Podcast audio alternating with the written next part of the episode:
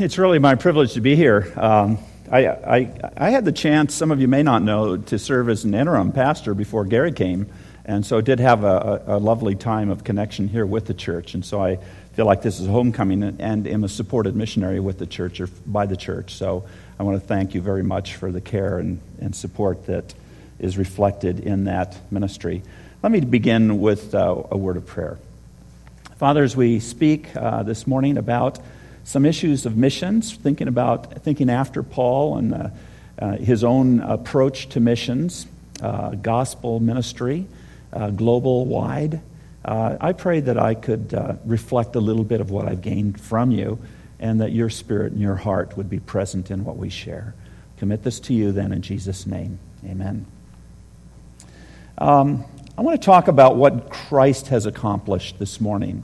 Uh, what Christ has accomplished in Paul's life, what Christ has accomplished in um, harvest, and what Christ has accomplished in the church at large, and what Christ has accomplished in my life in ministry. I'd, I'd love to have you walk away with a sense of, you know, Christ is really good. I, I'm so glad we were reminded this morning of who Christ is uh, in a fresh way, in a new way as every Sunday, I hope we walk away with that sense of who Christ is, because he makes the difference. And um, I'll have to say that in my meeting Christ years ago, I'll never forget uh, kind of the wrestling match that I had. I was a high school student. That's why the Tye Valley uh, ETV, uh, I hope God, trust God, will use it strongly because I, as a 15 year old, uh, had a friend of mine die in a motorcycle crash and then uh, the following summer as a 16 year old, I was asking, is God even there? I was raised in a fine evangelical home, but it was really a, a coming to the point where I, I, wondered if it wasn't just all a charade, uh, this God thing.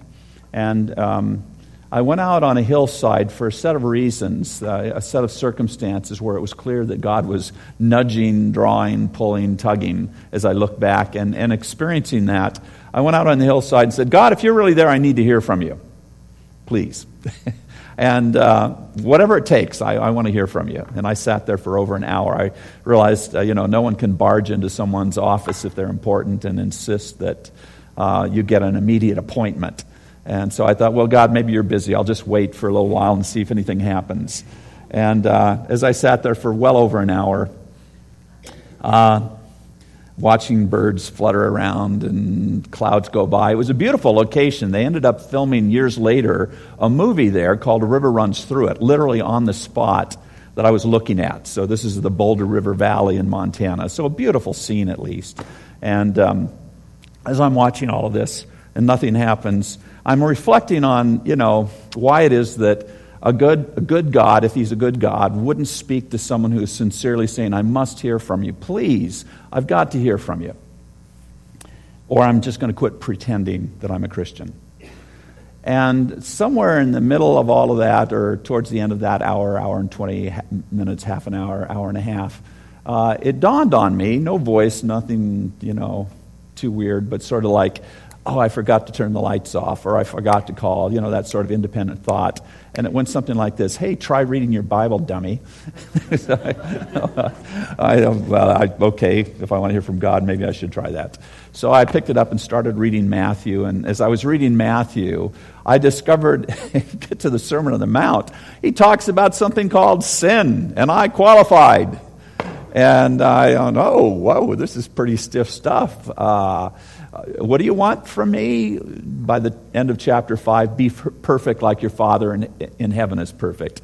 And I went, ah, I don't think I know how to do that. And as I continued reading, um, it was uh, really starting to narrow down the options. You know, no one can serve two masters. You're going to love the one and hate the other, serve the one and despise the other. You cannot serve your ambitions in the world and God at the same time. It's going to be one or the other. Ah, you, you want me to join a monastery? I'd stumbled into a conversation with the, te- the Bible text, by the way. So I said to Jesus, who is the one speaking in the text, So do you want me to join a monastery? That's kind of a Catholic thing to do. Is that what you want me to do? And, um, and the next thing I read is look at the birds of the air and the flowers of the field, which I'd been doing for an hour and a half. They don't struggle, do they? Solomon, in all of his splendor, wasn't arrayed like they are. Won't he take care of you, O man of little faith? Ooh, all right. So, what do you want from me? And it was interesting. In the course of that exchange, that conversation that I was having with the Bible, um, I, I said, Well, you know what? I'm so desperate to hear from you.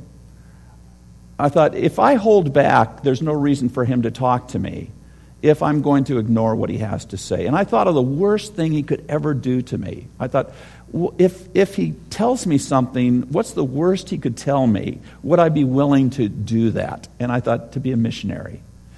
Ugh, ugh, ugh, ugh. yeah. If it, even if, it, if you pushed me to that level, okay, I'm that desperate, I would even be a missionary in Booga Booga land. I don't know, whatever you, you know. I'm that desperate. I want to hear from you. So, so guess what I am now? A missionary.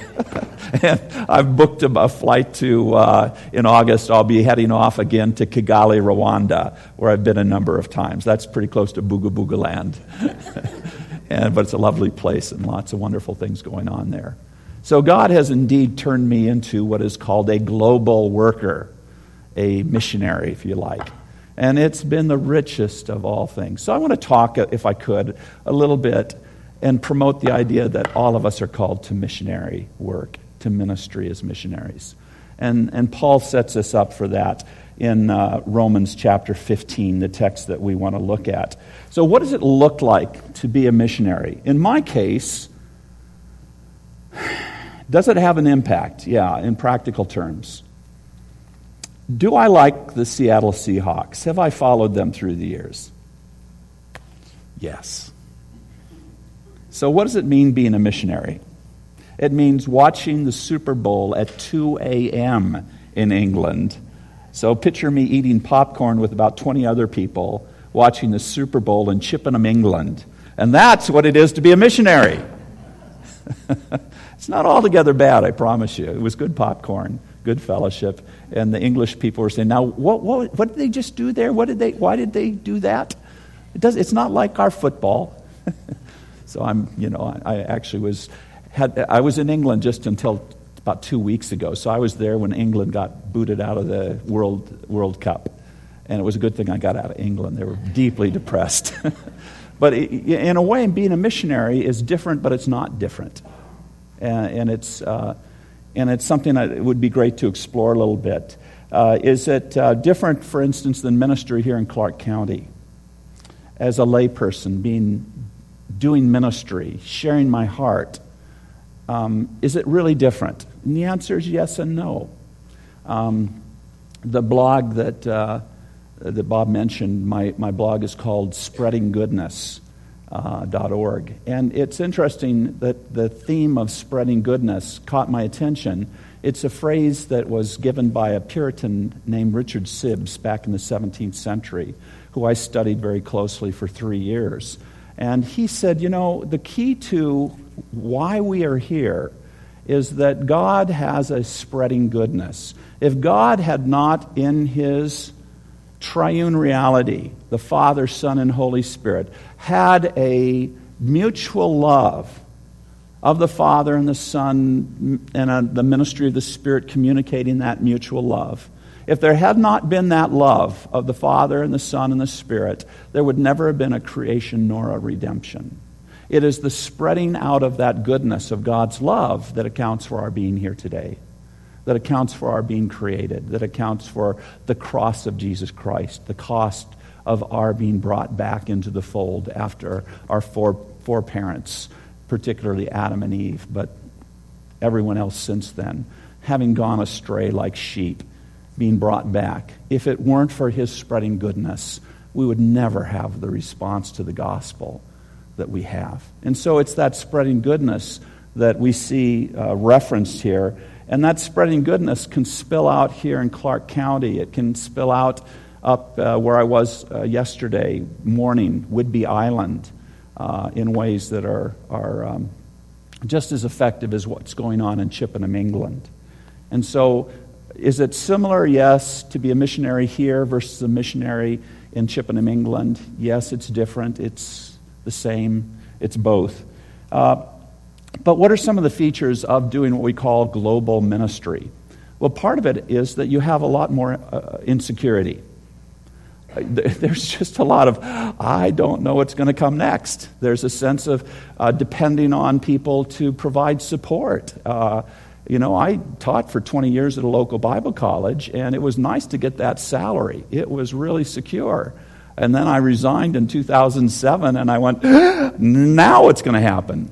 And the answer is it's been a great time because what I found is people rallied around me and my my faith in Christ was supported by the faith that others had in Christ and the support came in and I've been sustained through the years. But boy, there's a lot of insecurity because we love security and God isn't as excited about our being secure as we are because our security tends to keep us self-concerned versus our looking to Christ as the one who cares for us every moment of the day.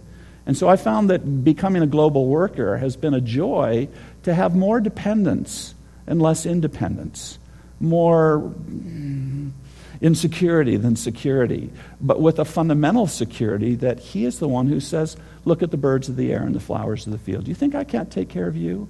I take care of them. I'll take care of you. Instead, seek first the kingdom of God and His righteousness and let him add all these other things to you. That, that's his territory. And I think that's been the enjoyment of the last few years. More than ever before, I've learned what it is to live with the security that comes in our insecurity global workers. So some people maybe wouldn't want to be a global worker just because it's not very practical. There's a lot of insecurities involved and you don't feel called. Well, fair enough. Um, and also, what's the difference between being a global worker and being someone here in Clark County as a Christian? Another piece of uh, reflection that I had is that there's lots of different cultures involved. It's hard, for instance, to go off and bump into other cultures. A month ago, what was it that I was called to do? This is hard to talk about. This is going to call for a little confession. I went with Dave Seawright to Turin, Italy, Torino to visit with one of the first graduates of our program that I work with called Cor Deo, the Heart of God, that we're offering in Chippenham, England. Hugh Williams, a Welshman, is now the pastor of the International Church of Torino. So he asked us to come and share, and so we happened to be there on the Gelato Fest weekend. There's the confession. I was trying to eat my body weight in gelato. a different place, a different setting, very exotic. No one spoke English much, much at all. Uh, but really a pl- privilege to be there and to see about 20, about, probably about 18 to 20 people of that little church gathered around and spending from uh, noontime until 5 p.m. studying, eating some uh, pasta at the start, and then studying uh, 1 John in depth and just digging in. Oh, we had a good time. And just to see how far that church had come in the time uh, since Hugh came there three and a half years ago and became the pastor. Just an absolute thrill to see God at work. But certainly different than what it would be like to uh, go to Baskin's and Robin here, just because gelato has a little less cream in it than, but not fundamentally different uh, the fact that the language differences are present. But you know what? You can get over that in a hurry. It, to do ministry is a thrill no matter where you get to do it. And to be able to do it in a place like Torino is a joy, even though we almost missed the airplane. There's a little trauma that goes with traveling. And, uh, but I won't get into that. You can ask me some other time. But it's a thrill to be able to say, God, whatever it takes, I'm yours. We're yours. We want to be used by you and I have had a chance to experience that a little bit. One of the things that um, happens with ministry is it touches lives perhaps in ways a little more direct, a little more intense than will happen in our ordinary flow. I've got a slide I'd like to just show you. We can pop that up there, picture. This was our graduation uh, from uh, just four weeks ago. This is what we do with Cor Deo. Cordeo is something that was started uh, Peter Mead and I. Peter is the third one from the right, the tall one there. And you can possibly spot me next to another one of the tall guys, Charlie. And we started it three, four years ago, and I work with a ministry called Operation Mobilization. I'm, I'm part of Barnabas International, but they send me as a, a worker to work with OM through this ministry called Cor Deo. So I'm seconded, as they would say. And as we started this, what I did was a, we were able to work with a group of men each year, and we put a lid on it. We don't work with more than six. This year we had five, and then we have three of us uh, uh, who are staff. And what we do is we meet with them for 20 weeks, and that's why I'm gone from, largely gone from uh, January to June. It's a 20 week ministry. And our goal is to take a group of men who come and study with us Tuesday, Wednesday, Thursday, all day long. And we study in order to equip them at a high level, at the level where I, I would used to teach the content that I used to teach when I was teaching at Multnomah, uh, Bible College and Seminary. We bring them up to that level in the content of Bible study in particular, some church history and applied theology, that is, practical theology, how to be pastors, with the idea that these men would be then equipped to be elders in their local churches. Because it's hard to find people who have been trained well enough to serve as elders in England. It's just hard to find. Who knows their Bible well enough? Who knows, has enough background to make some of the judgments? And the answer is well, both in the United States and in England, that tends to be a frail territory. And that's our ambition, just to offer that to the church. So the church in England can have some raw material to work with in decades to come. And by keeping it small, we go heart on heart, life on life. We're not looking to offer grades or to give uh, some sort of a credential. In fact, this is the most we get out of it. At the end, we have a nice dinner out at a golf course and always have our annual photo there in the golf course. It does look nice, doesn't it? It was a beautiful place called Castle Combe, is where we, where we have the, our annual dinner. Let me just tell you, though, about the men that we're working with. From the left, we have Brian, Brian Dexter. Who is Brian? He's a medical doctor. And he's retired early from his practice because he's an elder in his church and he wants to give himself more to ministry and have less time on the medical side. So he uh, came and joined us at age 55. Next to him is uh, Paul. Paul is, uh, has been a missionary with his wife Anina, a Finnish lady. He's, he's Brit. They're all Brits, actually. And uh, Paul has been in Thailand for the last five years, doing a ministry among the tourists of Thailand and they have kind of they realize lots of stray people go to places like Thailand and get themselves in trouble and some of those people who get themselves in trouble have a spiritual appetite and are hungry to go somewhere beyond their appetites. And Paul and Anina would take them in and shepherd them. But Paul recognized that he didn't have enough Bible and theology under his belt and so he came and joined us for the 20 week program. Uh, next to him is Jake. Jake is a, a man who is uh, uh, a handyman, he's a practitioner, and he had the freedom to step aside from his work, and he's a, a lay elder. And he wanted to have more equipment to be able to be a leader. And he was working with the pastor of a sister church in Devon, where he's from, um, named Mark Stience. And Mark Stience is a pastor now who had uh, the training we offered four years ago uh, with Cor Deo. And he says, if you want to be prepared to be a better elder, go and join the guys at Cor Deo. And so he came and joined us. And next to him is me. Next to me is Charlie. Charlie is the young side. We had a 55 year old, he's the 22 year old who just graduated from the University of Exeter in social work. And he's now going on to work on his master's in social work at uh, Bristol University. Very bright guy. Oh my goodness. He is going to mark people's lives for years to come. And it's just a joy to be able to work with this youngster and have him ask these deep, reflective questions. And for years to come, he'll mark people in whatever role he takes in the church. And next to him is uh, Philip. And Phil just became a father for the first time. And, um, and just to watch the change that's occurring with him, he looks forward to becoming an Anglican minister. And he recognizes that the Anglican Church is, in many ways, a church confused about its roots and its future. And he wants to bring life into it. And so his 20 weeks with us was preparation to go on and do formal theological training to become an Anglican minister. So that's the group that we've had. And to put 20 weeks of just giving our hearts away, that's what it is to be global missionary, a global worker, in my case. And I'll tell you, I cannot think of anything I'd rather do than what we're doing here with our Cor Deo ministry. It's a joy beyond joys. There's no committee meetings. Finishing up with Multnomah, I had a good time there, I promise you.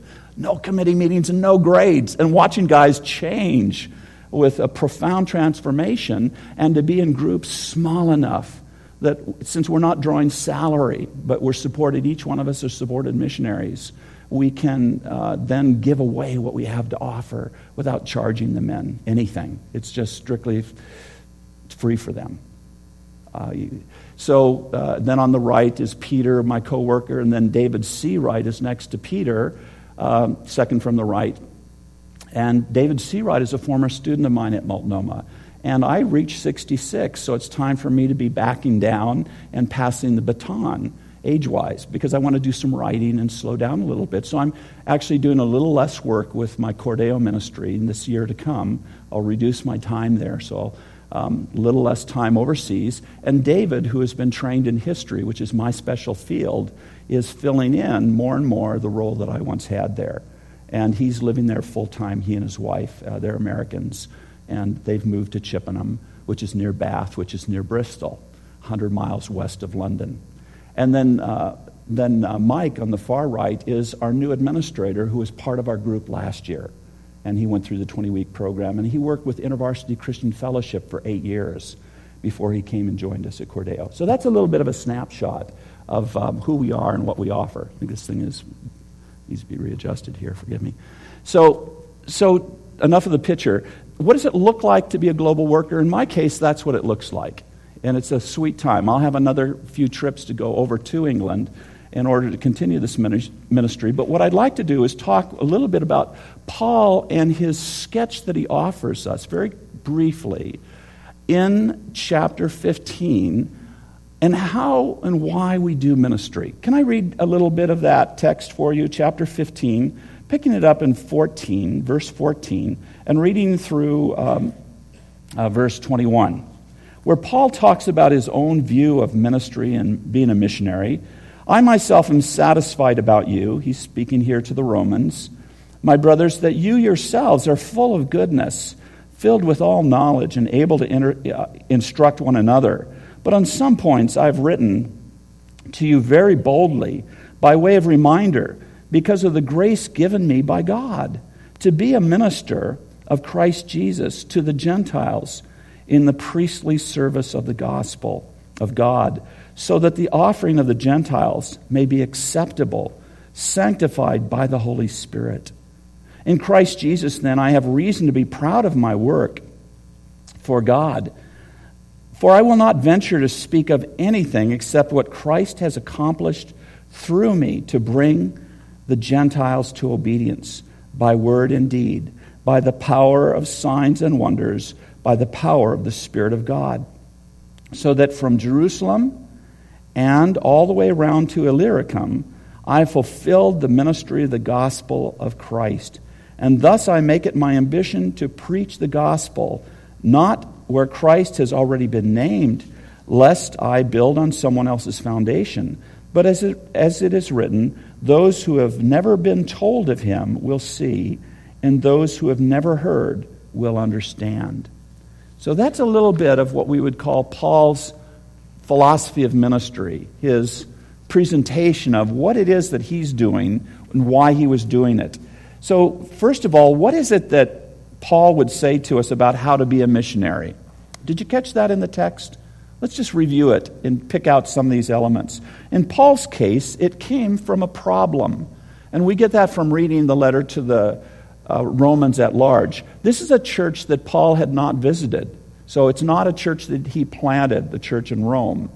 But he has reports, and we find in chapter 16 that two of the people who are in that church, Priscilla and Aquila, a couple, a married couple, who are dear, dear friends of Paul, would have apparently informed him of some of the challenges that they were facing, their Bible content challenges. And he's trying to get that stuff sorted out. So that, that's the rest of Romans. And that sets up how he has been a missionary to people that he's never visited. So, what does that tell us? That missional work can include writing letters to people that we care for about the things that we know God cares for and just sharing those in a heart to heart way. That's what this letter to the Romans is about. And so he says, Now I've written to you a little boldly. I know that you've had, I know you're good folks, you're fine, but I just want to share some things that may be helpful to you. And believe me, we've treated the letter to the Romans ever since then as one of the most helpful books of the Bible because he takes on some issues head on that need to be talked about in any church. That's Paul. That's his being a missionary. It's giving his heart away. And he goes on and talks a little bit more about his being a missionary. He talks about this in the context of God's grace. And we pick that up here. He says, I'm satisfied that you're, you, you uh, easy for me to say, that you yourselves are full of goodness, filled with all knowledge, and able to instruct one another. But on some points I've written to you boldly by way of reminder because of the grace given me by God to be a minister of Christ Jesus to the Gentiles. And what Paul is doing here is saying that he himself is very conscious of the fact that he was selected by God to do ministry, which, by the way, is called being converted.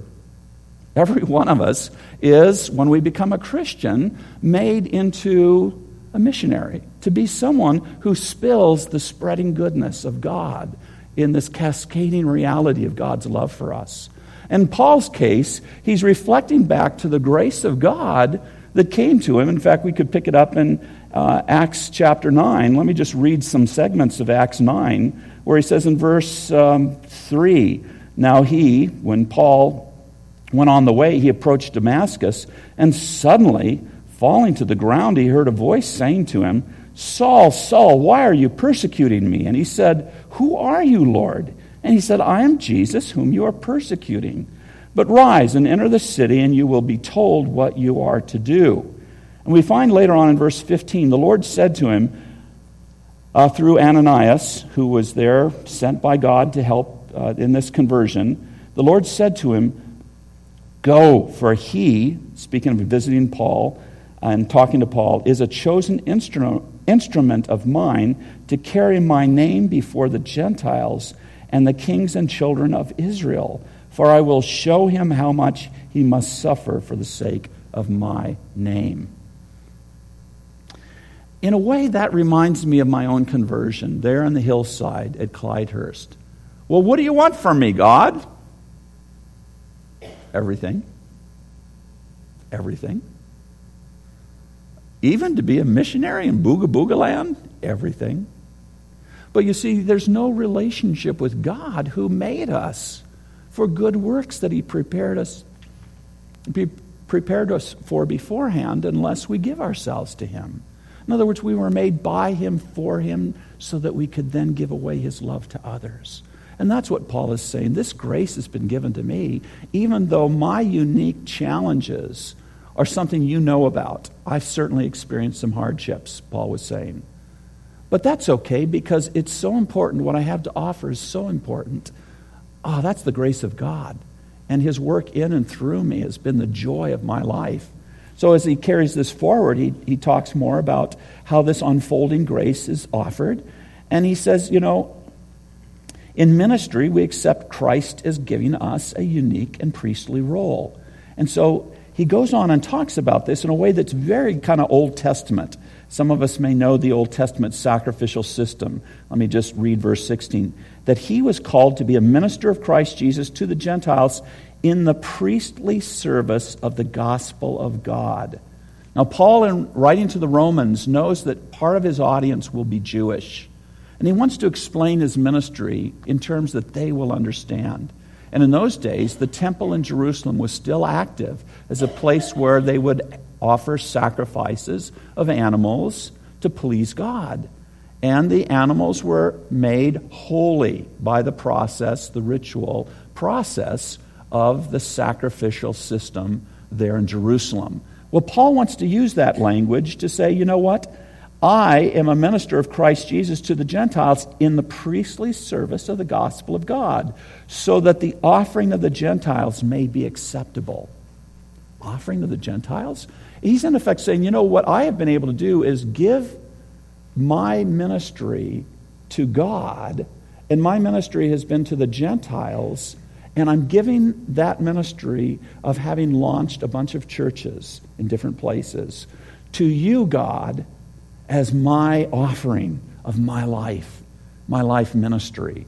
And the point is that to be a Christian is to have a priestly role where we're giving ourselves away. As we have received, we spill out, we share what we've received to those around us. That's what it is to be a missionary. Forget the term, it's just to be a, a Christian who spills Christianity wherever we go, whether Clark County or Chippenham, it doesn't matter. And so, Paul, in this case, talks about that unique ministry that he has, and he talks about how it operates. And it's interesting to hear the Trinitarian features here. He says, to be a minister of Christ Jesus, there's the Son, to the Gentiles in the priestly service of the gospel of God, that's the Father, so that the offering of the Gentiles may be acceptable, sanctified by the Holy Spirit. So, what he's saying here is what Christ has done, his sacrifice, is the means by which we're forgiven, and the Holy Spirit then takes people and blends together the heart of God with our hearts. We're united with Christ by the ministry of the Holy Spirit. We become those who are Christians. And as Christians, by the ministry of the Holy Spirit, we're able then to come to God and share what we gain from God to those around us. And that sets up all kinds of practical implications. I'll mention one in a minute. And so the role then is uh, that we have is a, a role of entrustment. It is a ministry by the Holy Spirit. So he goes on In Christ Jesus, then, I have reason to be proud of my works for God for I will not venture to speak of anything except what Christ has accomplished through me to bring the Gentiles to obedience. Now, the title that I gave this little talk, this sermon this morning, is What Christ has Accomplished. And so Paul is talking about the work that he's doing, and I can talk about the pictures of what we've done in, in Chippenham, England, and tell some stories about that. But what I'm really doing is telling you this is what Christ has been doing. And you can tell me what Christ has been doing through harvest. And I live down at the bottom of the hill here. I'm a Prune Hill guy. And I want to know what's going on at Prune Hill. If you catch me at Starbucks down here by the QFC, let me know what the latest is when I'm in town because I want to hear what Christ is doing in the neighborhood.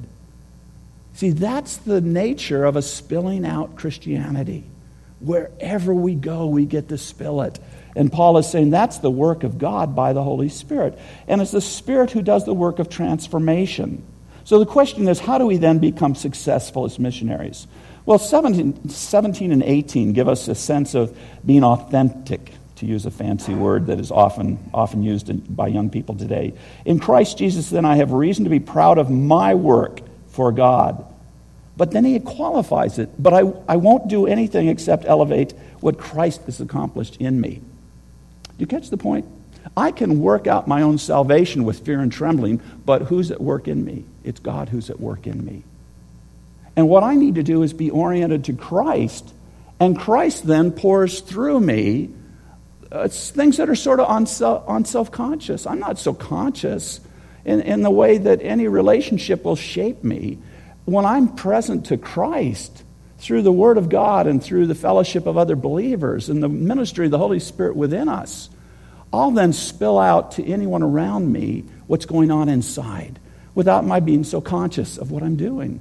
And that's all I get to do in Chippenham is be Ron. That's all it is. And Peter is Peter, and Dave is Dave, and Mike is Mike, and we give ourselves away to the group of guys there. And they are changed, deeply changed, because we study the Bible together and we talk about what does this mean? What do we do with this? What difference does it make? Really rich, rich times. So, and it's both verse 18, words and deeds that are the key to this. It's not just words, it's words and deeds. And so, as Paul talks about that, he says, by word and deed, by the power of signs and wonders by the power of the Spirit of God. And what he does is he moves more broadly. He talks about the word and deeds. And then he says, oh, yeah, you know, it's clear that God was at work in ways through signs and wonders that demonstrated that God really was at work in us. Now, I can't say we're doing signs and wonders there in Chippenham, but we are bringing a change so that what Mark Stience is doing down in Devon and what Hugh Williams is doing in Torino is bringing change in ways that I've been able to watch. And you get to see the Spirit of God at work through the Word of God, making people more and more than ever before into children of God. And that change is dramatic. Well, that's the sign and wonder of God at work today in the church. And He can work anywhere as we set our eyes on Christ, the author and finisher of our faith. And so that's the kind of context that we have here. And um, then Paul makes a point on where to be a missionary. Well, first of all, verse 19, let me just comment on that. He says, by signs and wonders, by the power of the Spirit of God. Ultimately, we can trust that God will work through His Spirit. We don't have to wait until I get a feeling. Just give yourself away with the Word of God, and the Spirit of God uses that in His own ways. Okay, that's His job. I don't have to sit around saying, Are you at work yet? Are you at work yet? He, of course, He's at work. If we have His Word pouring into our lives, it will pour out of our lives, and the Spirit of God will use it. So, with that as context, the question is well, where should I be a missionary? Verses 19 and 20. By the power of signs and wonders, by the power of the Spirit of God, so that from Jerusalem and all the way around to Illyricum I fulfilled the ministry of the gospel of Christ. And thus I make it my ambition to preach the gospel not where Christ has already been named, lest I build on someone else's foundation. What's interesting is Paul recognized that his role was to share the gospel with Gentiles and he starts in Jerusalem after he's saved. He goes up to Jerusalem, kind of gets things sort of, am I doing all right here? Then he goes out and he starts sharing, and he goes all the way up to the regions north of Macedonia, Philippi, where he went with the Philippians, Philippians for instance, and Berea and those places. He goes apparently all the way up into what is now Albania. That's Illyricum on the Adriatic coast. And he says, all the way from Jerusalem to Illyricum, that's where I've done my ministry. That's my territory, and I always go to Gentile churches. That is to say, I go to try and start among the Gentiles new churches. That's my mission. And the fact is, each one of us will be given a unique mission. In my case, how did I end up in Chippenham? Well, Peter, the Brit, the tall one, came to me when I was visiting him as part of my Barnabas ministry. He's a former student of mine from Multnomah. And he said, Ron, the churches in England don't have good elders. They don't know what they're doing. Do you want to team up with me and we could be part of a program, a ministry that helps equip elders be elders? I'm in. There it was. Easy call. And I realized that God had set me up for that kind of ministry. And I'm itching to do it. I just don't get opportunities to do it. And here was the opportunity. I said, Yes, Lord. Notice that the Lord had prepared my heart to do that. And then He gave me the opportunity. Now, it's a unique ministry, it's a distinct ministry. I'm a teacher, and it took someone with a teacherish quality to fit into that role. But guess what? Each one of us have been given unique giftedness. And that's the reality of our excitement in Christ. You'll never be excited about your faith until you discover how God equipped you to give yourself away and start to give yourself away. That's where your faith really starts to become lively. So if you're sitting around saying, Yeah, but I like being secure. I love security, stability. Yeah, that's fine for you, Ron. It's not fine for you. You've got to be a little bolder. Look for someone to talk to in the coffee shop. Ask who God is going to bring into your life down at uh, Albertsons or Freddy's or just wait for God to give you an opportunity. He will do it. And you'll start to discover the joy of giving your faith away in gentle but meaningful ways, just day after day after day. So, for instance, let's just ask this so what? I've got to quit here. What Paul does is he talks, he takes a passage out of uh, Isaiah 52, which is wonderful because it's just before Isaiah 53. The sacrificial servant you know, die bruised for your iniquities. That's the servant. And he says, you know, I know what the context of this passage is that says, there's a call for someone to go out and share where the gospel has never been heard.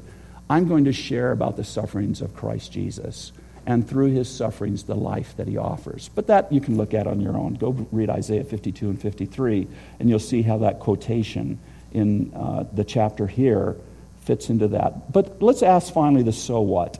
What difference does this make for us? Well, here's the point God's grace is still active, isn't it? Eh, that, that is, it's not it, as his grace is something. Grace is a who. Who tapped Paul on the shoulder and said, Paul, what are you doing? Oh, who are you? I'm Jesus. Well, I'm being religious. Yeah, but you're persecuting me while you're being religious. I'm over here and you think I'm over here. Get over here. And in that moment, he turned his life around. And for me, going to Bugaboo, I mean, uh, Kigali and Rwanda and Chippenham, England, and other weird places in the world has been my particular track. But what's your particular track? The grace of God is active. Give yourself over to Him and say, Lord, I don't know what you want to do with me, but I want you to do it with me. Just make it that simple. I don't know what you want to do with me, but please do it with me. And make that your first step. If you're not already there, make that your next step. Be sure that you give yourself over to Him and recognize that you're involved in a priestly service. Let me just tell you, I mentioned that I was up in Oak Harbor yesterday morning. Well, why was I there? Because my parents are frail. My mother's had a set of strokes. My, my stepdad fell and broke his, shattered his uh, right arm. He's dominant right arm. And so he can't even dress himself, can't do toiletry issues. And just, so guess what? He's a big man. My mother has 24 hour care at the house, they, they're still in their home. But um, we three boys, my siblings, my brothers, are in rotation. When I'm here, I get to go up and help out. So I've spent the last four days being with Russ, helping him out. And what was interesting is the women who come in and do home care to work with my mother, 24 hour care. They have their place in our house, my folks' house. I met, the, I met one of them for the first time yesterday. Her name was Teresa. She says, Oh, you're Ron. Are you the pastor? well, sort of. I'm not pastoring a church right now, but, but I did, you know, that's going through my head. And I said, Yes, I am. Oh, could you pray for me? Please, could you pray for me? I said, I will pray for you. And before I left that morning, I prayed for her. Do you see, do you catch what a priestly ministry is? When someone knows that we love Jesus Christ, someone is going to say, Will you pray for me? Could you, could you be someone who talks to God on my behalf? And then you get to have further conversations, and who knows where that will lead. So, so what? Well, the answer is ask what God wants to do with you and focus on what Christ has accomplished, not on what you need to accomplish. Get the focus off yourself. Just say, Lord, booga booga land, I don't care. Whatever you want to do with me, here I am. Let's pray.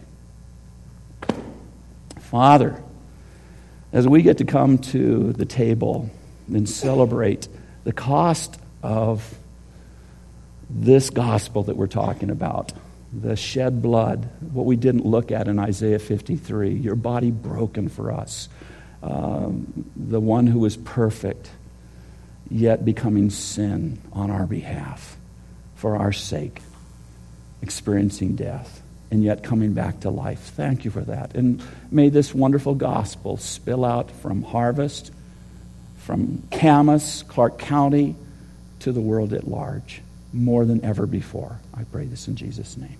Amen.